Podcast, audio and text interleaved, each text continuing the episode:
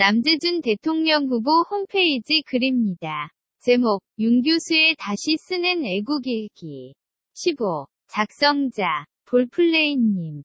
혹자들은 우리 남재준 후보의 대통령 선거 출마를 한편이 개인적 에피소드로 보거나 보수 집결의 핵심 역할을 자청한 것이 아닌가 하고 궁금해하거나 그 의미를 축소해서 단정 짓는 경우가 있다. 절대 아니다는 말을 먼저 드리고 싶다. 남재준 후보의 말이다. 육군 참모총장 때의 어느 날 노무현 대통령이 군 고위 간부들을 대상으로 청와대에서 강연을 했다. 약 1시간 동안 왜 한국군이 이라크에 파병하면 안 되는지에 관해 열변을 토한 뒤 다른 의견이 있는지 물었다. 내가 손을 들었다.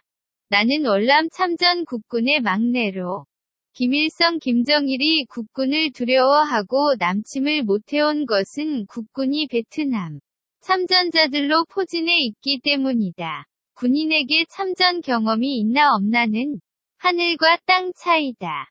따라서 우리는 파병해야만 한다. 고 주장했다. 그 말을 귀담아 듣던 노무현은 즉각 판단했다. 그럼 이라크에 가야겠네요. 탄핵 반대 나 탄핵 찬성 위 입장을 떠나 진보로 기울여진 대선 운동장에서는 어느 누구도 더 이상 안보나 통일에 대한 입장과 정치개혁에 대한 아무런 대안도 못 내놓고 있다. 보수의 가치나 이념적 경향성을 따지자는 것이 아니라 대한민국이 처한 현실에 대한 자성과 각오는 온데 간데 없고 오로지 패권주의적인 시각으로 대통령 선거를 한편이 드라마를 보는 듯 하고 있으니 과연 이게 국민의 올바른 의무인가? 누군가가 죽음을 내던져야 우리 모두가 산다면 누가 먼저 죽어줄 수 있는가? 나는 다.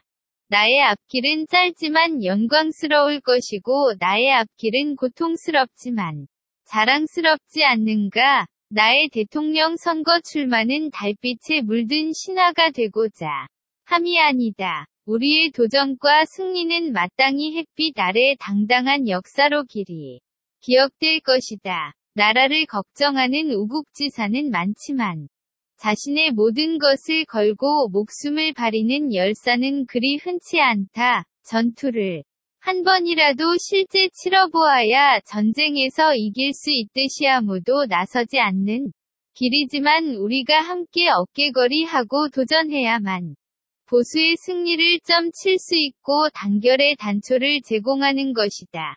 그럴 것이다가 아니다. 이렇게 해야 한다. 아무것도 할 수 없는 세상에 어느 것이나 할 수 있는 우리가 승리해야 우리 역사가 바로 서고 대한민국이 영원할 것이다. 우리는 다, 우리는 다, 우리는 대한민국이다.